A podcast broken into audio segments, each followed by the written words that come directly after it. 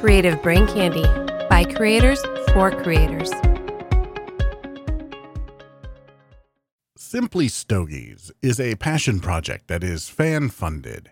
If you enjoy the content Simply Stogies brings to you and would like to see more and different kinds of content, a website, more on location podcasts with blenders, manufacturers, or retailers, or video reviews, please consider supporting Simply Stogies on Patreon at patreon.com slash simply stogies.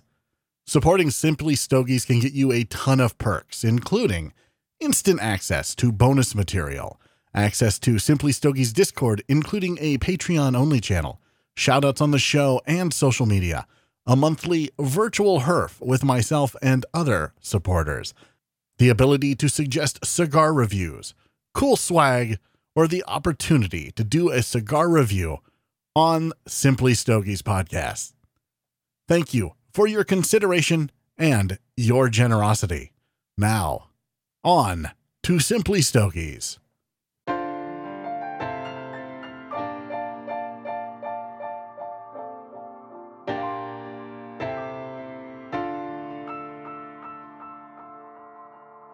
You're listening to Simply Stogies, a monthly podcast dedicated to the cigar enthusiast. Light up a stogie, sit back and relax while James brings you along on his journey as a new cigar smoker. Simply Stogies will review cigars, discuss topics that cigar aficionados find important, and will probably learn a few things along the way. Now, here's your host of Simply Stogies, James. Welcome to Simply Stogies. I am your host, James. This episode, uh, we have with us Glynn Loope, the executive director of Cigar Rights of America. Glynn, thank you for coming back to the program. Thanks for having me, James. Appreciate the opportunity to catch up. Uh, I'm looking forward to it. But before we catch up, Glynn, just a couple of things real quick. Uh, for our listeners out there, I am still looking for a staff writer and cigar reviewer for simplystogies.com. If you're interested in becoming a staff writer or a cigar reviewer, or both, please email me at info at simplystogies.com. I also invite you, the listener, to check out creativebraincandy.com for all of the greatest, uh, great podcasts we have there. Uh, family of podcasts, creativebraincandy.com, including Smoking and Drinking in Space, uh, which I happen to be part of. So please check that out, uh, creativebraincandy.com. Uh, and if you are a creator, if you are a podcaster, vlogger, blogger, a cartoonist, uh, or anything in between, uh, and you're looking to join a network where uh, you will get help from everyone at the network, uh, check out creativebraincandy.com and hit the apply button at the top. All right, now that all of the housekeeping is out of the way in record time, nonetheless, uh, let me formally welcome back uh, Glynn Loope to the show. Glynn, it's been about a year since you were uh, first on Simply Stogies. Uh, I sat down and talked with you, and I believe Tim, one of your ambassadors for Sim- or for uh, Cigar Rights of America. How have you been since then? Oh, nothing's going on. I'm bored out of my skull. Uh, I wake up.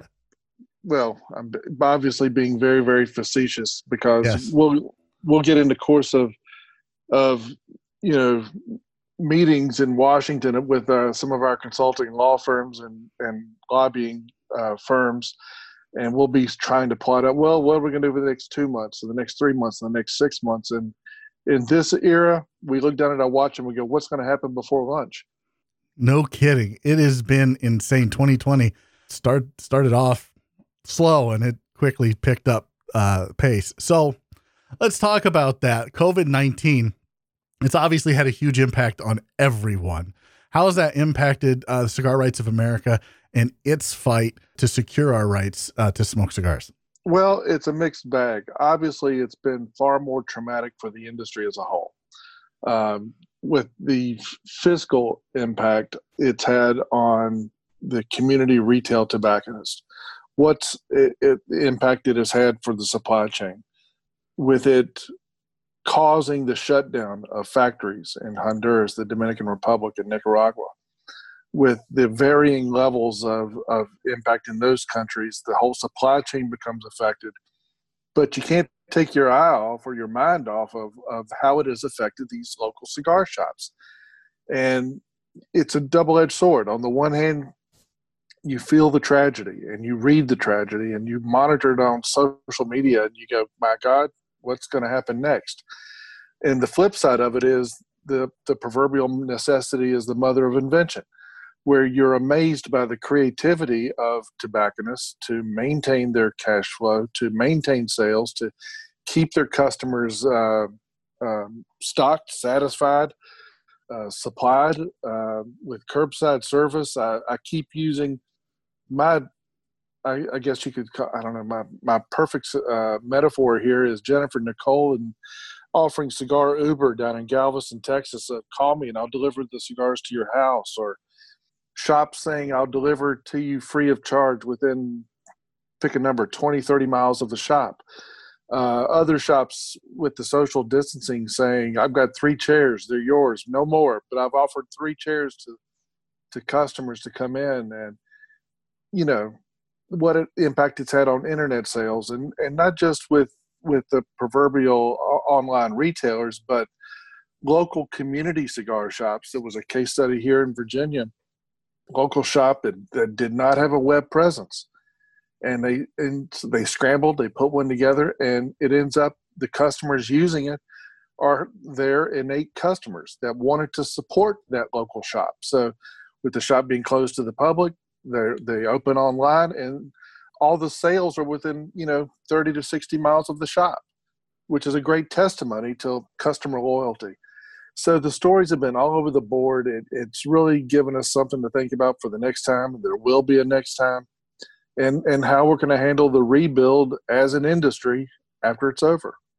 Let's talk about that rebuild for just a second. And, and what is for you personally when you think about the landscape of cigar shops and even cigar regulation post COVID 19, where it's all done, herd, herd immunity, whatever it takes, vaccine, what, whatever we get?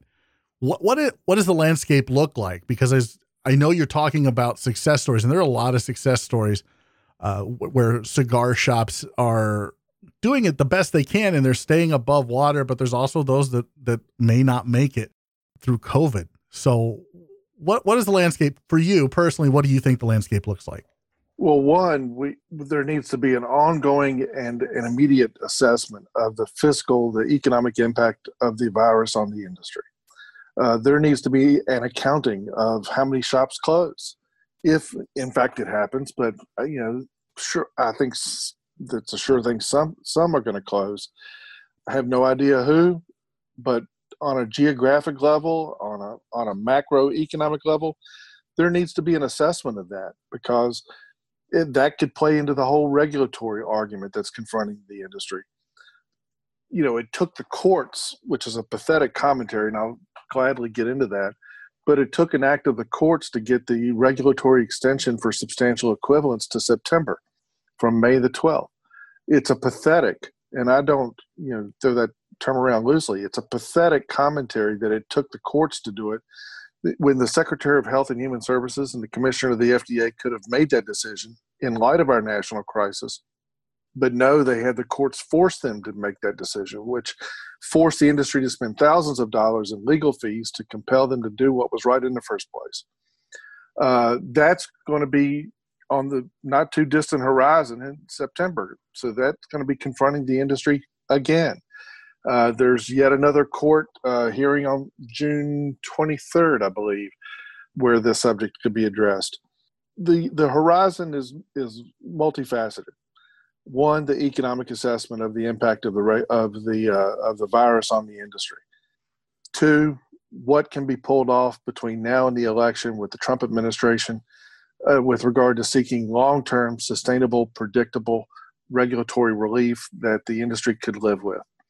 Trying to pull that off before the election. To do that several things are taking place. One we're using uh, allies in congress to send that message to the administration for us uh, there's a lot of things in motion on on that front. There have been for several months, realizing that we're you know going into the home stretch at the end of the most anti-regulatory administration since Ronald Reagan. So that's a very finite window, a very close window to pull off sustainable, predictable, uh, tolerable regulatory relief from the administration. And the requests for that are very, very simple. Uh, they, we need to institutionalize what the courts have said on warning labels. Why, once again, why does it take the courts to make a decision that the bureaucracy can make uh, or recognize that they were trying to ramrod warning 30% warning labels? That's just the front. That's just the top. 20% of the front, 20% of the inside as our litigation counsel puts it, making a cigar box nothing but a billboard for government speech. I love that term.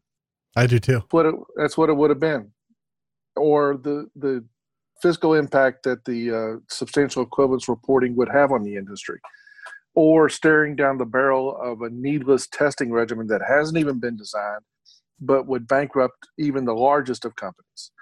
There's several things uh, on the regulatory front that need to be panned out that hopefully decisions could be facilitated with the administration before election day. And you know the closer you get to uh, to labor day much less just getting through memorial day the closer you get to labor day the tougher it is to get political decisions made but to do that and we're not being bashful by saying this we are sending the message as to what this industry means to the state of Florida and Pennsylvania, which rumor has it will be pretty important in the election.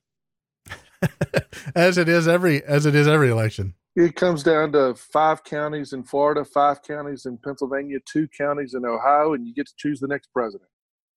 But you know the whole supply chain starts at the port of Miami, spans to every other port in the state of Florida, 70 corporate offices between Fort Lauderdale and Miami and north to Tampa and Naples thousands and thousands of jobs in the state of Florida associated with the industry. And that's the reason we emphasize the term cigar voters that, that you don't act like a cigar smoker anymore, you act like a cigar voter. There's a lot of single issue voter voting going on out there. And if you feel passionate about premium handmade cigars or if your livelihood depends on it, we need to vote accordingly. Uh, and getting that message across to both campaigns, both campaigns is equally important. I wrote a story today for the uh, Ash Quarterly uh, publication, and it's all circles around this whole theme of the election. And I told the story in what I wrote today for the magazine about uh, you know everybody thinks this is a conservative, Republican, Trump type of thing. It's not because after the last election, all bets are off. And I told that story in this article I wrote today as well my paths cross frequently in my professional life with Larry Sabato at the University of Virginia, who's very rarely wrong at predicting elections. And on that election night in 2016, I was holding a copy of his electoral college prediction map, and he had every swing state going to Hillary Clinton. After that, after tens of millions of dollars of polling done in an election, I quit. I quit predicting. But I'll tell you what, I, I know we're just doing this by audio, but I'll hold it up for you for the sake of discussion. There was a poll that got it right. You want to take a guess which one it was? I couldn't begin to tell you. The Cigar Aficionado Readership Poll. Oh, wow. I'm not kidding. The Cigar Aficionado Readership Poll called the election for Donald Trump. I would have never guessed that. I tell you, and it it highlights how in tune they were and out of tune the establishment was, et cetera, et cetera. no matter how you want to spin it, so based upon that, I quit predicting elections, and I think anything can happen going into November. Uh, but that being said, I told the story in this thing that I wrote today. A, a, guy comes up to me at Big Smoke Vegas last November, and he goes, "Listen, I'm not like the rest of these guys in here." I said, "What do you mean?" He says, "I'm a liberal. I'm from Delaware. I'm a, I like Joe Biden. I'm a friend of Joe Biden. I can talk to Joe Biden. I said, he said, and I want to do what I can to get our story across about protecting premium handmade cigars. It takes all sides. And like any other special interest, we've got a message to everybody. Uh, we've got a message to this administration about why regulatory relief should happen under them because it's perfectly consistent with their political agenda, with their regulatory agenda and we need a message to the other side in case who knows what happens on election night. Exactly. And it's why you know our our the composition of the co-sponsor list of our exemption legislation in Congress highlights this. We've got ultra left wing Democrats on that bill and ultra right wing Tea Party Republicans.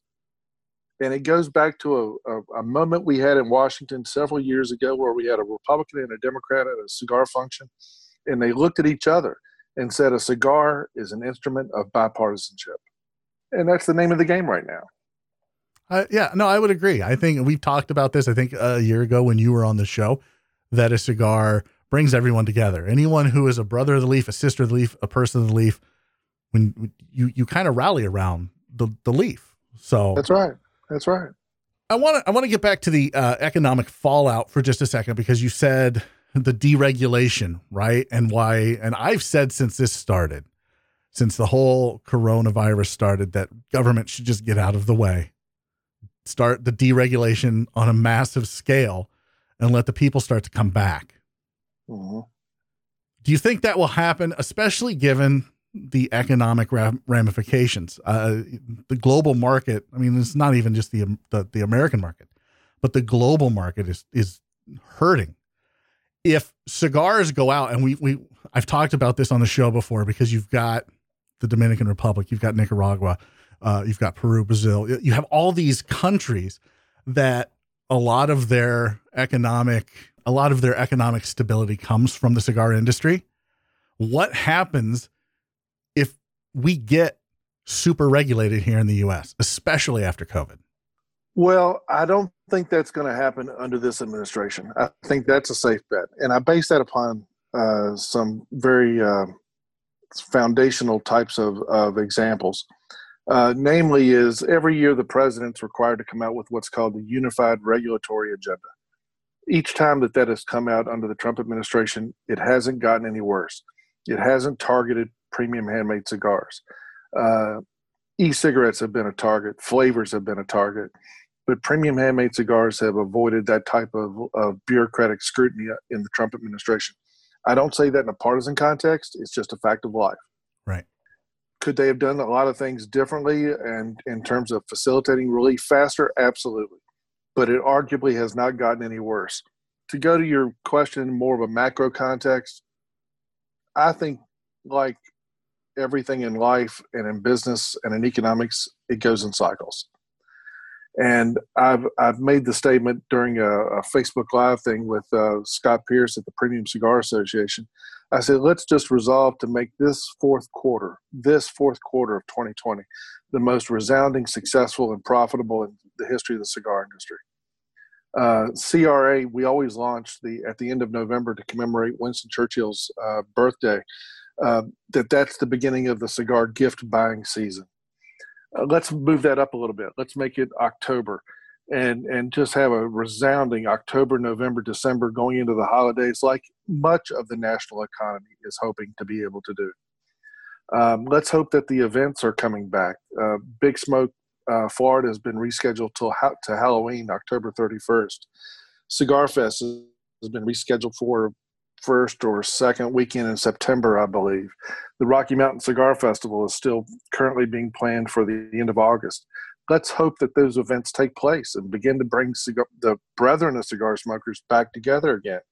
So let's just hope and pray for normalcy going into that fourth quarter. That being said, um, you know, is it just economically stressful for the manufacturers? Obviously, all of them are stressed out at this juncture. Right. Um, but I think you know the Zoom meetings, the group, e, you know, eHerfs have proven what a cigar community is all about because of the volume of them.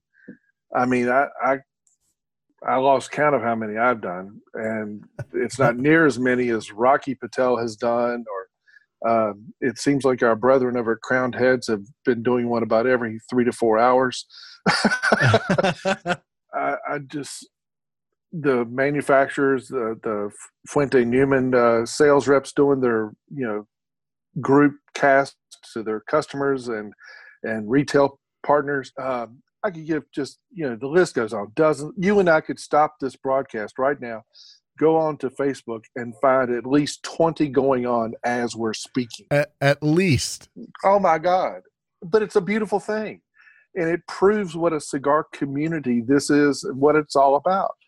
Um, that you know, I said this last night. Uh, I was on the uh, let's see, the Good Cigar yesterday afternoon. We were recording one of these, and I said, you know, what are we going to do? Cigar smokers hug each other. We all hug. E- when was the last time you saw cigarette smokers hug each other? We walk into a meeting, we don't even know each other. We go, hey, how are you? You know, what are we? Go- it's going to be that part's going to be an adjustment, but that too shall pass. But let's go back to the premise of your of your question. I think there will be a rebuilding time. I think there will be enough stock supply, hopefully, uh, for inventory for the retail community for the entire holiday season. Uh, and then things gradually start to get re- solidly rebuilt going into 2021, which puts us in the heart of the new 2021 state legislative season. And I agree with with Rocky uh, Rocky Patel when he said uh, several, well, almost two months ago in a broadcast. Now, what we're going to have to watch out for is tax policy, because all these giveaway bills, which are fine and wonderful and needed to stimulate and provide a level of personal and community economic security, but there's going to be a bill to be uh, due on that. And you're going to see a lot of states and the federal government put every form of taxation probably on the table to pay the bill for what this country has experienced over the last several months. I agree. I think you'll probably see it also on the local level. So how does how does Johnny cigar smoker, your average cigar smoker, watch out for that. How does he get involved on a local level? Uh, obviously, joining the CRA is a great start. Become a member of the CRA, but on a local level, how does Johnny Cigar get involved and and make sure those types of things don't happen?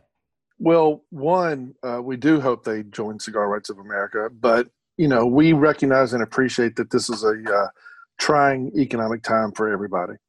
And with that being said, you know, you can join right now online for $25. We'll send you two great cigars for doing that. Uh, that'll put you on our distribution list, and we put out the regular, consistent publications, emails, newsletters about the major political issues confronting the industry at the state level, as well as what's going on in Washington. We've also gotten involved and are involved in major metropolitan types of fights at the local level give an example. Tomorrow we've got, I think tomorrow or Friday, we've got going out um, well, one is uh, Madison County, Indiana, and everybody. Why would Madison County, Indiana, be on the radar screen? Well, it's 130,000 people, and they're the local government's using the the COVID crisis as a justification for expanding their smoking ban. Shreveport, Louisiana, even though you know you're in the heart of a of a hotbed of the crisis and the like in, in the southern part of Louisiana, why are you thinking about smoking bans? Why are you even thinking about them? And yet they're you know once again city council using uh, the the COVID crisis as justification to expand the smoking ban. Now that one exempts cigar lounges and exempts casinos, which we would remain concerned about. By the same token, it would, it would in a very draconian context, expand the smoking ban to all bars. Well, last night was a city council meeting, and apparently the bars very feverishly pushed back on it. But we're going to come out with a contact point for city council to say, listen, yes, they're exempting cigar uh, bars and cigar lounges. Yes, they're exempting casinos. Thank you for that, recognizing that we're different. But in the spirit of protecting property rights and personal choice, you, we ought to oppose the whole bloody thing. So, still, the tax bill has still uh, been signed and the like, but opportunities for messaging to the governor's office in the state of New York and a new tax initiative for a ballot measure in the state of Colorado has now surfaced. And we're not even into January yet. You couple that with what's going on at the federal level, where it's tangled up between the, as I put it, the battle is both ends of Pennsylvania Avenue and a courthouse in between. And all of this is going on simultaneously. So, to answer your question in a very roundabout way, uh, between the Premium Cigar Association and CRA, if you just follow anybody, anything in the cigar media, you're going to find out where the hotbed spots and battles are taking place. Whether, again, whether it's a tax threat in Colorado or New York, or if you're in Shreveport, Louisiana, or by January, you can bet there will be tax bills from Seattle to Boston. The the industry will make sure the word gets out to to, as you put it, uh, the average Johnny cigar smoker, which we uh-huh. need badly to be involved in this fight. We talked about community just a little bit ago. I want to kind of dovetail back to that, if we could, for just a second, because it seems like the cigar industry can be divided at times. And I've heard it described as a poker table in the Old West where everybody above the table is happy, they're helping each other out. They're they're they're they're brothers, right? But under the table, everybody's got their guns drawn. yeah, this is great. Right. So in in that context, and with with COVID nineteen and the economic uncertainty and all of the challenges that we've faced so far this year, how do we as a cigar industry, as brothers and sisters of the leaf, everyone in the cigar community, kind of come together and rally around it? Because I'll be honest, with the FDA still pulling things that the FDA wants to pull, and we're still in this fight. And we've like we just talked about, we're we're we're fighting against not just federal level, but state level and local level. Uh, how do we come together? How do we put our differences aside and say, hey, there are bigger issues at stake?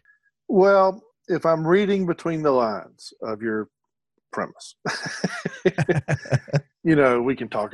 We don't need to talk about trade shows and companies that pull out of things and the uh, as you would subliminally put it the uh, the internal or under the table fights that take place right. you know I, your your broadcast is going to be one of the first places I've said this but I'll, I will say this where is it written that everybody has to agree honestly I watch trade groups all the time monitoring how other industries fight their battles in Washington and in state capitals. It's the only way you learn. Right. On how to deal with your opposition or how do you deal with, you know, what perce- perceivingly ought to be your brethren in a given fight. And I always come back to the to the beer industry. There's big beer and there's craft beer. And I've watched these battles. I'm not just making the story up. And there will be issues that in an overarching fashion bring beer together then there will be times where craft beer, because they're craft, want to be treated differently in it from in a tax perspective, for example. And they, the craft beer industry has entrenched itself in every small nook and cranny community in America. Everybody's got a brewery, and that gives them a lot of political might. Now they break ranks on that issue because craft beer wants their special tax treatment and this is a complete metaphor, then big beer fights them. But then there will be a tax bill that brings them together, where it's an overarching tax increase that would impact the entire industry, and then they come together.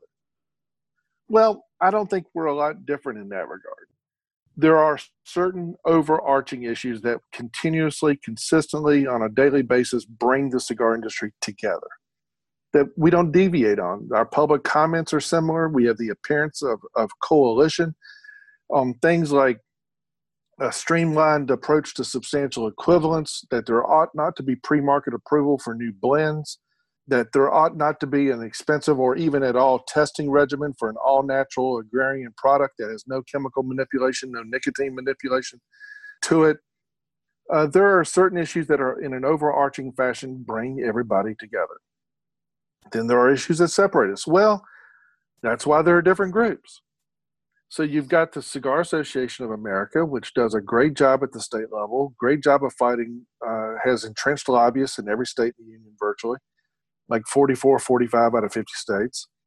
Uh, but they involve themselves deeply in uh, flavored tobacco uh, product legislation. Well, they're good at it. Let them do it. But does that mean everybody has to do it? I don't. I really don't think so. The whole subject of internet taxation. Certain parties fight it. Certain parties stay out of it. Certain parties, you know, sit on the fence. It happens. It's natural. It's a part of the political process. So I take a little different approach to these things. I just come out and say, I'm not sure why everybody has to agree let everybody fight their battles and see where the chips fall. But that doesn't mean there are not certain overarching, unifying, unifying issues that bring us all together more times than not. So I don't know if that answers your question, but yeah, no, it does absolutely. I'm Although giving I, you some I, candid political honesty here. That you know, uh, in, in, Washington, where is it written that everybody's supposed to agree? Because God knows they don't. Right. No, that's a very good point. I never, I'll be 100% honest, I've never thought of it uh, like that. It's, it's always been a, as you put it earlier, a macro level where we're all this, just the tobacco industry. We just need all get along, but that's really not the case. I've been in this business long enough, and I don't just mean cigar politics, but politics in general, where, you know, it's like my father told me, boy, if you're going to be in the public realm, you better have a tough hide. And and it, it goes to the heart, going back to, you know, Larry Sabato in his book, Feeding Frenzy, about, you know, the name of the game in Washington is to kill the king, whoever the king might be that day. That day. Um, you know, the, politics is a contact sport and uh, and tobacco, anything tobacco has always got a target on its back. And that is where the industry does need to be unified, is looking out for those battles where we all have a collective target on our back. But, you know, it's like our realization with CRA and, and I think to some degree PCA, though I don't want to speak for them, but anything with flavors has got a political target on its back and that's not because of anybody except the agency. I agree with that, but what about so there's been a lot of talk that a premium cigar premium cigar is going to have a a price that's associated with it. That's you don't think that'll happen. ever happen? No, that's not going to happen. It'll be tied up in the courts forever. It's, you know, based upon that metaphor, and it's not a metaphor because what you're describing is an, is or was an actual proposal, and it will be alive when Congress comes back. You know, whenever they come back. But um, yeah, I mean, the FDA's been a, fixed to this notion of a price point to define a premium cigar. And it was included in this uh, HR 2339, I believe I got the bill number correct and uh, you know they want to say a premium cigar is twelve fifty, and then you know in 2016 they said it was ten dollars, and they're adjusting for inflation, which is a silly, silly notion and a even sillier way to legislate. But it's not going to happen, and and it's absolutely ridiculous. You look at you know any uh, source of, of purchasing cigars, whether you're online or in a shop. If you see a cigar that's uh, you know, that's the way I put it when people ask me what my favorite cigars are. And I always say, I got favorites by price point. There are some truly outstanding $5.50 cigars out there. Absolutely. Truly outstanding 550 cigars. I'll smoke them every day. There's some truly great 750 cigars. There are some marvelous $10 cigars, and there's some outstanding 2750 cigars. Can I tell you why they the 550 cigar and the 2750 cigar both appeal to me? No, I enjoy them both. I just say that's a great $5.50 cigar.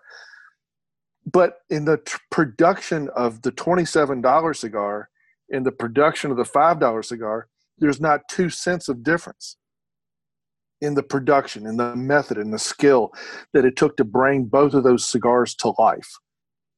So, how do you explain that to a federal bureaucrat? Well, you can't because they don't care and if you don't care, you're not going to listen.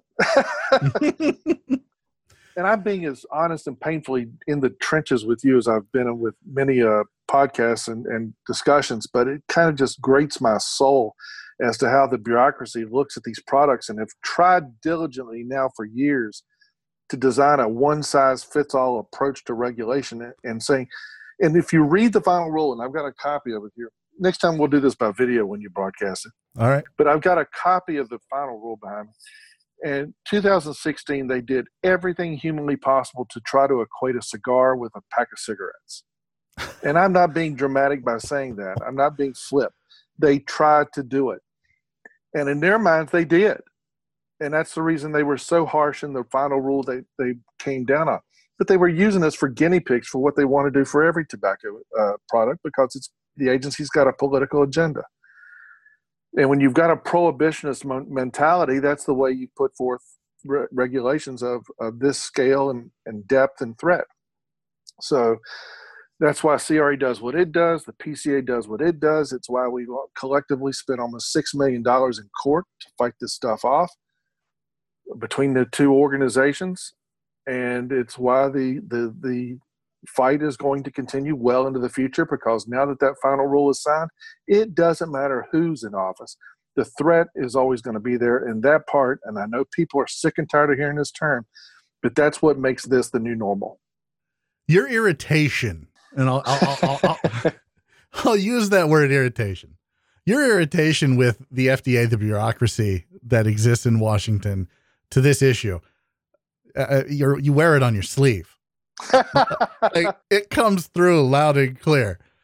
I've been in these meetings and briefings with the agency and the like, and you know, when we're together just having a beer and a cigar together, I'll tell you a story sometime. I look that I really that. that. I really don't want to share publicly. But when this is all said and done, call me November the fifth. You know.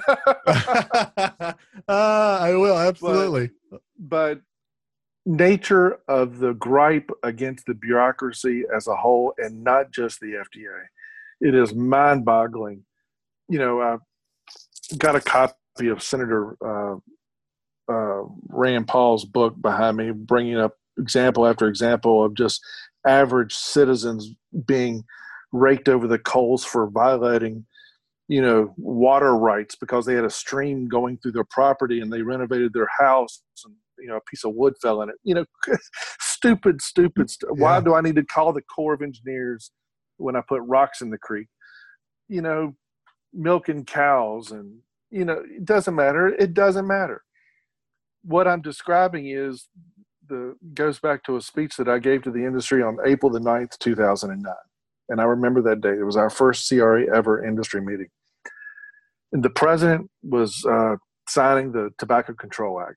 And I said, you know, kids, what just happened with SCHIP, what the industry had just gone through with state children's health, health insurance program taxation, it's child's play and it's and it's just the warm up game for what you're going to confront in the regulatory fight. Once you give an agency the power to do something, they're going to do it. Shortly thereafter, there was a you know RTDA meeting in New Orleans, and they were up on. There was a political presentation, and someone said, "Don't worry about it.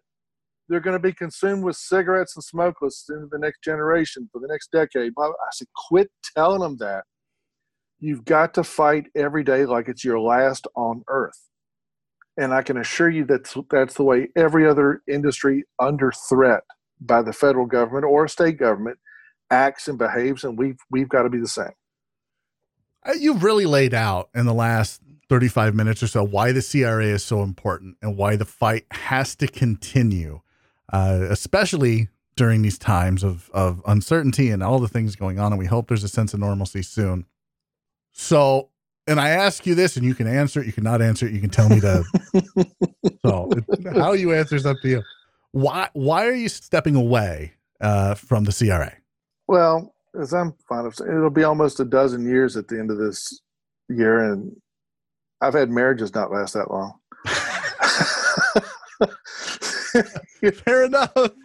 um, you know, it's it's the direction of things are so uncertain that because of the litigation and and there have to be sacrifices and the litigation has become an overwhelming uh, issue for the organization for the board um, for the pocketbooks of everybody involved and sacrifices have to be made but i will consider myself a cigar advocate in one form or another for the rest of my life i've been fortunate to always advocate and lobby for uh, causes and organizations and the like that I believe in. You know, my very first project as a consultant was uh, helping to kill tolls on uh, U.S. interstates for the tractor trailers trucking industry. So I've always got a soft spot in my heart for tractor trailers. I always say, "You, you go, you pass me." You know, I know you're taking food to the next stop. You know, so they're my metaphor because I, I, always have a soft spot in my heart for working for the trucking industry. Sure. Um, I'll always consider myself a cigar advocate. People should join Cigar Rights of America and support the cause. The, the cause and the fight do not go away because um, I go off to something else. So it's it's just time. Everybody gets to that point in life where it's just it's just time. Just ask my ex-wife. I'm just kidding. I'm just kidding. That's a joke. Uh, that's a good joke, though. I like it. I, I like it's it. another. It's another metaphor. it resonates with a lot of people, I think. so let me ask you this. I kind of want to, I just, you know, I've got some questions here for you uh, about your time uh, in the CRA.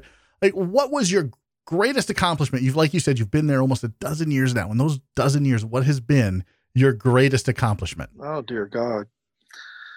And so many of them are symbolic. I mean, you, you can't point to a specific either political battle or or something of that nature. But there were moments that were absolute moments of internal pride, if you will, organizational pride. The day we hit the mandatory signatures on a petition to the White House under the Obama administration to mandate an answer on regulation. I mean, the P, the IPCPR and CRA worked together to galvanize uh, 25,000, something like that, signatures in X number of days. And we're like, we hit the number. We went out and had cigars in front of the White House uh, to commemorate the moment, literally. When we hit six digits on putting petitions into the United States Congress, I thought, well, we're starting to resonate. And this was a trigger moment.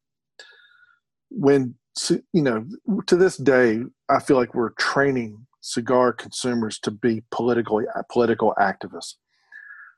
It, I knew it was starting to become a turning point when not only did a cigar consumer fill out the petition with just their name and their zip code and sending it to their member of Congress, but they took the time to send me the response of their member.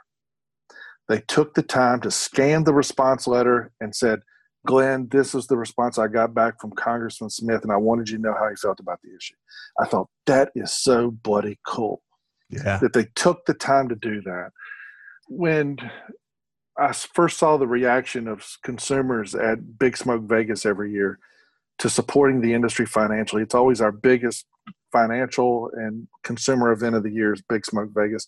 And year after year, you know, we'll sell a 10 pack sampler and we'll offer a four year membership. And a guy will come up and say, you know, I know I'm good for till 2032, but give me another one and they actually will cite you the number of the years in, in advance they've paid for their CRA membership. That's awesome. Going down to Fort Worth, Texas to work on a smoking ban to protect the shops and the cigar lounges in Fort Worth. Currently working with a sympathetic member of Chicago City Council to try to bring cigar bars back to that great city. Going and offering testimony to protect the cigar bars in the state of Nebraska. Lobbying for a state uh, tax cap in Albany, New York during a blizzard was a magical moment where oh that's a long story but getting the last train out of Albany or you're stuck there for 7 days in a blizzard is a moment for tax cap history. so the, what I'm giving you is an sundry of memories that flash back where I could I keep a map of the country in front of me on my desk here and I go, all right, I've been there, been there, done this, done that. And now it's i was figuring out the other day i mean now it's been about 536 newsletters 53 published articles about 200 podcasts visits to cigar shops or events in 28 of 50 states so it gets to be a pretty int- interesting dozen year package It does indeed. It sounds interesting. Like it sounds. I, I will. I, I think you and I have a different uh, definition of the word magical. hell i had a full head of hair when this thing started I'm just That- kidding. I'm just kidding. I, I know we're on the audio, but as I show you my bald head, it's the stress.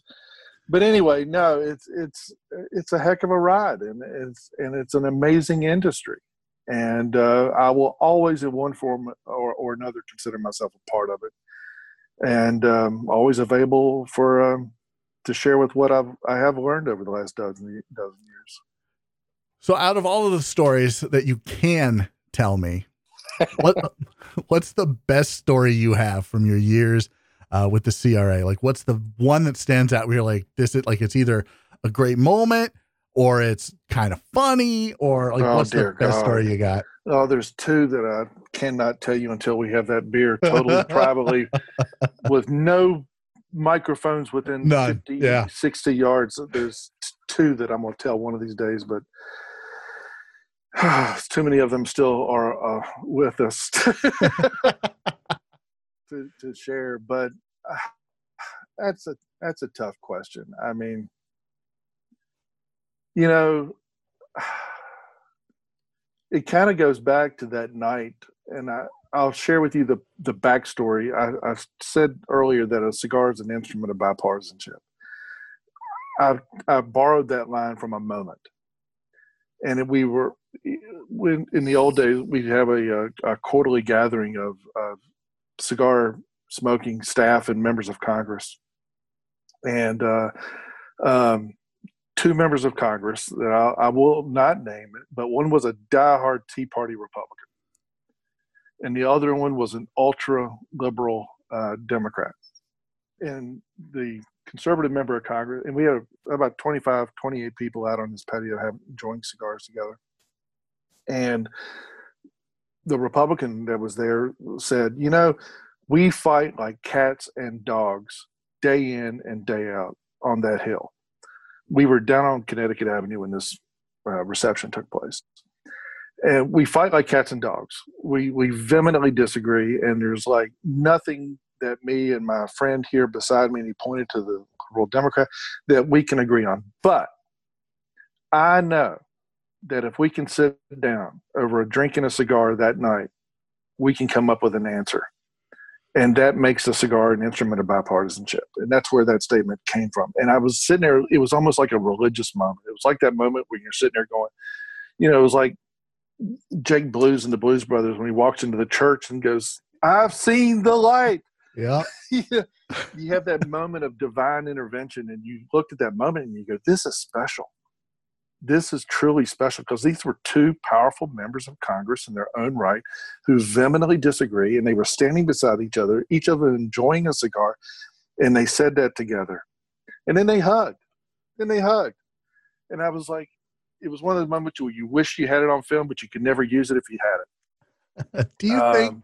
Uh, I, I I don't mean to interrupt you there, but if do you think if if the American people saw that there would be less divisiveness right oh, now? Oh God, what a great way to put it. Uh, yeah, I think uh, no, I think the answer to your question is no. There would not be as much divisiveness. I think it would be a surreal moment.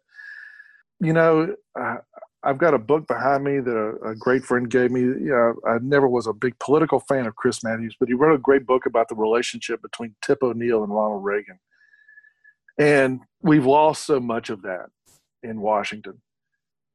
And um, you know, I, think back when Bill Clinton lost the House and Newt Gingrich took over, he became a better president, and and uh, Gingrich became a, a, better speaker when they had to work together, when they were forced to work together.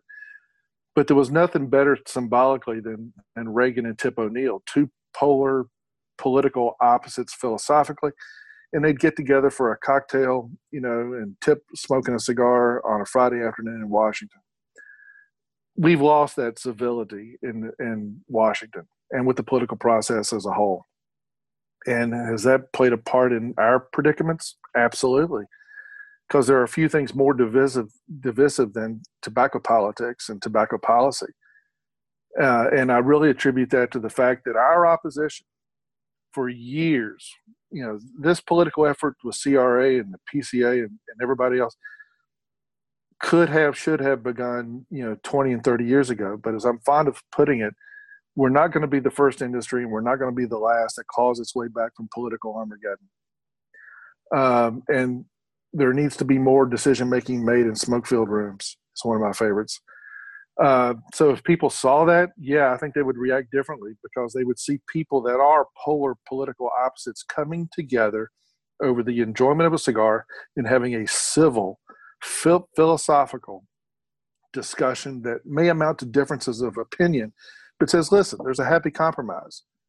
Well, the happy compromise is not regulating an industry out of business. Right. And if you can't get rid of the regulation, it's coming up with something everybody can live with. And right now, there's no discussion of what can you live with. And that part, there's an opportunity to possibly change during the balance of this administration. It sounds like you have a pretty optimistic view of what the future holds for the cigar industry, for cigar rights here in, in, America. I know you've still got a lot of work to do, and you're not going away until November fourth. Uh, is when is the day your last day as executive director of the Cigar Rights of America. So I know you still have time. But the next executive director, like, what advice would you give that person? God, you have really got some intriguing questions here. I'm not sure if that's a compliment or not, but oh, it you. is. It really is. Um, don't take yourself too seriously. This is not a game of, of egos, and it's where you've got to put the industry's uh, needs and interests first. Um, it's the proverbial balancing act, like any special interest group, any special interest group. It's the proverbial balancing act, and uh, recognizing that there, it's kind of like the the moment we just described between two opposites in the legislature. Um, you have to recognize that there are industry opposites, that there's a lot of differing opinions, and being able to meld those into a workable solution is going to have to be the hallmark of that work in the future and recognizing that there's no one surefire answer to any given problem and that you have to take in a lot of different opinions to, to come to a workable solution is is very very important in this industry. And what message would you tell your, your average johnny cigar smoker? What would you tell them? Look there's a lot of uncertainty right now. Like people are staying away uh, right now from cigar lounges. Or staying away from restaurants. Or staying away from everything still and we're still trying to claw our way back economically. And I don't know what that looks like. I'm not sure anyone knows what that looks like. What would you tell the average cigar smoker right now to like say, hey, we got to help everybody out. This is how we could do it. Like, what's your message to them? That's another insightful question. And uh, I would say try to keep life as close to normal as possible. You know, it told me a lot when I was talking to a, a, local, not a local, but a cigar shop here in, in the state of Virginia, and they said, you know, we don't know how people, uh, everybody used their stimulus check that they got, but they noticed a detectable uptick in sales when those checks started to hit. Well, that means somebody was looking for normalcy. Um, it means they were looking for that little piece of life that, you know, was pre-virus, pre-lockdown and having a moment with a cigar represents that. And it's the it, it's analogous to a conversation i had with a retailer in north carolina who called me about the subject of becoming essential. And i said listen and i was just talking out loud and then i've since used it in a half a dozen podcasts. I've said i consider a cigar and what it does for one's mindset eh, when you have it when you enjoy it as contributing to your personal mental health well being. And if that doesn't make you essential, I'm not sure what does. So the argument should be that if I'm more content with my life, and my brethren that also enjoy a cigar are more content with their life during this incredibly stressful time, then that makes it good for the community's well being.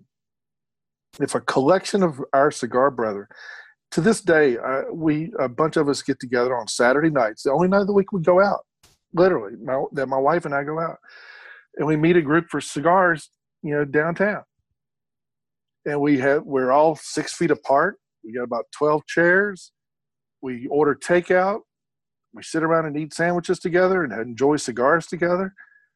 One of us plays DD, um, and it brings some semblance of normalcy to this pandemic, to this crisis, to this time of stress. And that makes cigars a direct contributor to the mental health well being of not only the community, but families, as far as I'm concerned, because it allows you that moment of escape.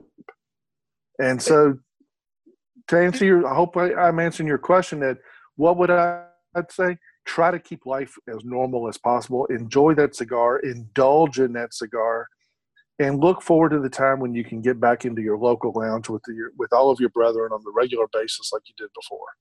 I, that's yeah, perfect. That's it right there. I like I like how you how you phrase that, how you frame that. But it's interesting, and I don't want to circle back to this, but I'm going to, and I don't know why.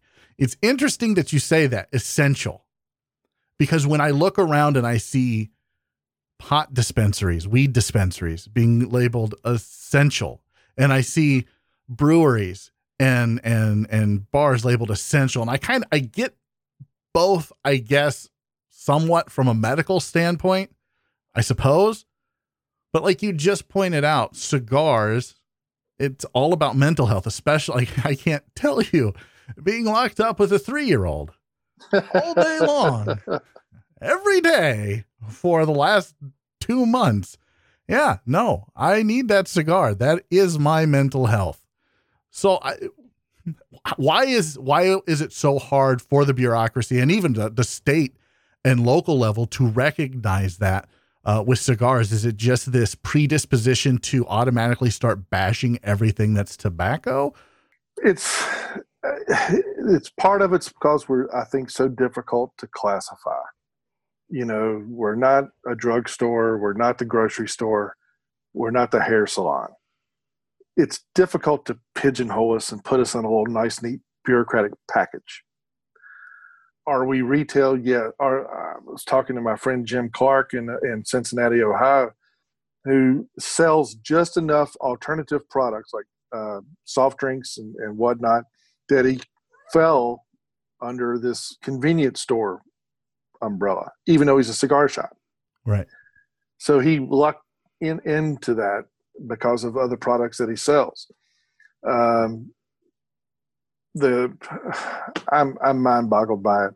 There are some some places that have been far more strict than others, uh, like my friend Jay Davis and down in uh, Dallas, Texas that had a far more strict time and a difficult time qualifying for assistance and the like. Um, it seems to be different pockets of the country. Those states where uh, the marijuana industry is much more prevalent and powerful, nobody can explain why they're open and a cigar shop's not. Nobody can explain that.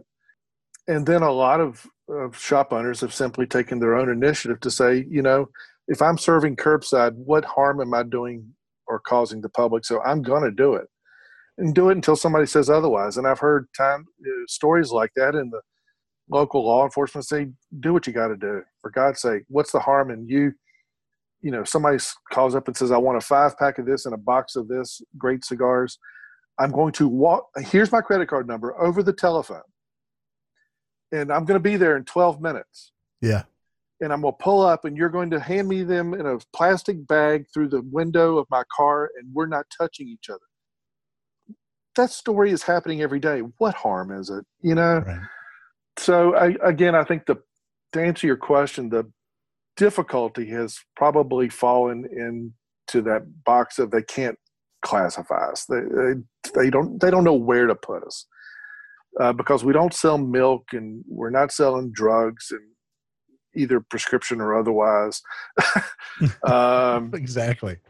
So, and I get the confusion by that, but those places that have said, "Listen, we're traditional retail. We can serve curbside. We can do limited walk-in traffic, limiting ten at a time. We're following within those CDC guidelines." What's the harm? And I think that's helped contribute to the survival of a lot of shops that could not have survived otherwise. No, I, I would agree with that. Uh, hopefully, all the shops that that will come out of this on the other side and be fine. You guys are doing a great job getting the word out. I love the whole shop small thing you were doing at the beginning of the uh, uh, of this, where you were encouraging people to to shop local. I always encourage people to shop local. I don't have a local shop, so I've got to order online. But whenever I go to a local shop, I always buy. I never take with me. I'm always Absolutely. buying sticks there. Absolutely. So I want to end this this this podcast on on a on a kind of a fun note. Ah. So I'm going to ask you two questions, uh, and I want to. I, I, I'm really interested in how you answer the second question. So the first question is, how many Lee cigars? Harvey Oswald. how many cigars? That's, that's, my trivial pursuit answer to everything. That's a good. That's not a bad. That's not a bad way I'm to answer. Sorry, I didn't mean to. I didn't mean to be a smartass. No, you're fine. You. No, you're fine. I look, I I'm a smartass and I interrupt everybody. Um, how many cigars in your personal stash do you have right now? And once you step away, once you step down from the CRA, is that going to go up or is that going to go down? How, did you say how many's in my personal stash? Yeah. How many cigars do you personally have, like in your collection? I wish this was on video. um, I don't know. In the house, There's an out of the house. Well, there is at our downtown local cigar club. Uh, our our local cigar shop is over a hundred and I think eight years old, Oh wow. and um, they have a club upstairs. And I've got one of the original when they first opened it when it was kind of waist high uh, lockers. So that's the that's the out of the house stuff. Okay, gotcha. But um, in the in house stash, I don't know, thousand. Now is that going to go up or down? Well, I'll, you know, I'll probably work on uh, lowering the inventory. um, I buy a, a lot. of cigars. It's one of the, It's like neckties. It's like my bow tie collection. It's like, oh God, I'm addicted. I got a problem. Yeah, no, my wife tells me that all the time. You have a problem. So uh, you know, I don't. I don't know. I mean, I like when I want something, I want it there. And I've got I've got a box of cigars. I, I didn't tell you who they are. I'm more less bashful now that there's a finite ending so, about what I'm smoking. Before I just say, "Oh, they're all my favorites." When you got Right. 65 companies paying, now I say, "Oh, forget it. This is what I'm smoking." A great Tatuaje TAA Pete Johnson. Uh, the new TAA 2020 is Nice. outstanding. It's kind of and I figure since it's a limited release, it's politically safe to talk about it. I know? would agree with yes, absolutely, 100. percent you know, and I, I, I've got a box of Tony Gomez's Chapter One, which I think was Tony's first cigar with his dad at La Flor Dominicana. And I've got about half of a box left, and I bet they're seven, eight years old. And I'll just get this hankering after a big steak to go, that's what I want. And I don't even, I bet there's not another box on earth. But I've got about eight of them, six of them in a humidor behind my desk here. And every now and then I'll just say, that's what I want.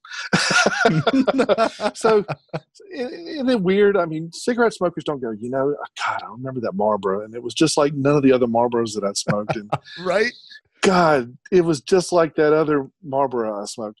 And they don't do that. I'll sit there and say, God, you remember you remember four years ago when we were on a balcony in Colorado and you handed me one of those cigars from and God, that was that was just such an amazing mo- and you feel it and you taste it in your mouth.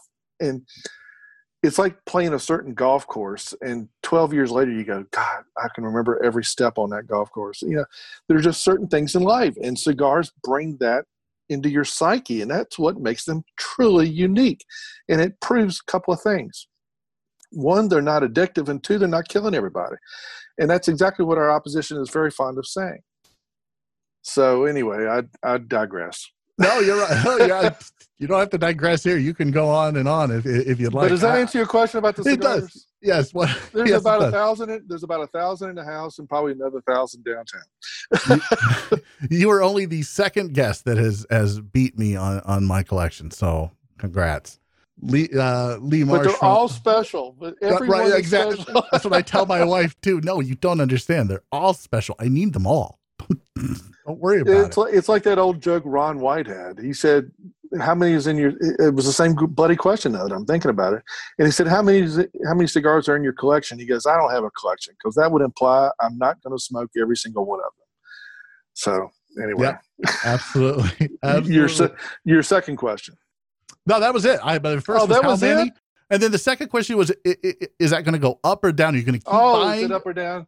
Yeah. Oh yeah, oh yeah. I mean, I've been a little bit compulsive during the pandemic, and um, it's kind of like that joke I saw on Facebook of I'm I'm going to the I'm going to the liquor store for the second time this week to stock up for the next three weeks.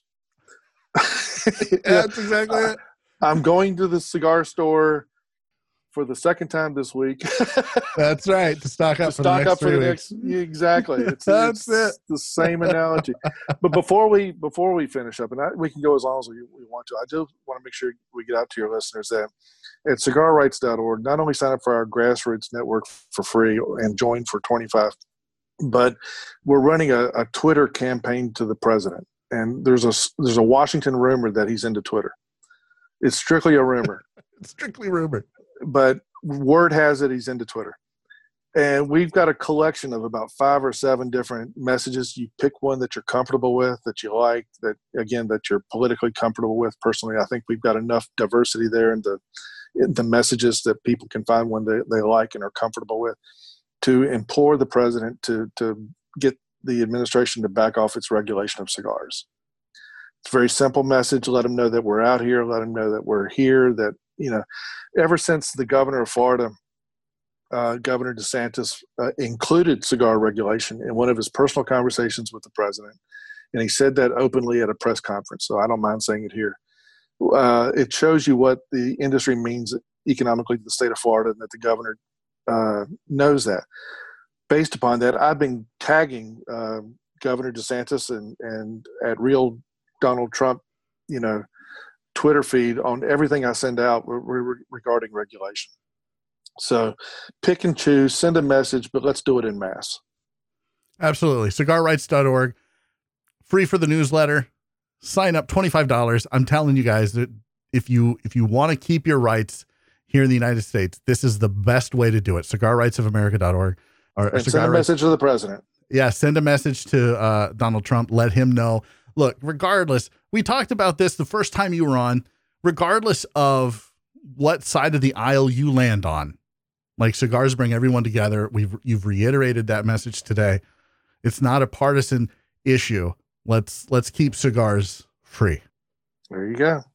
Glynn Loope, Executive Director, uh, Cigar Rights of America. Sir, thank you very much. Thank you for all you've done over the last almost 12 years. Yeah. Uh, and hopefully we'll see you again uh, before November 4th. Glynn, thank you so much.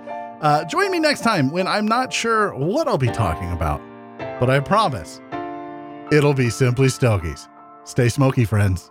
Thank you for listening to Simply Stogies. Please rate and review Simply Stogies on iTunes. You can follow James on his cigar journey on Instagram at Simply Stogies Podcast, all one word, and on Twitter at the Twitter handle at Simply Stogies.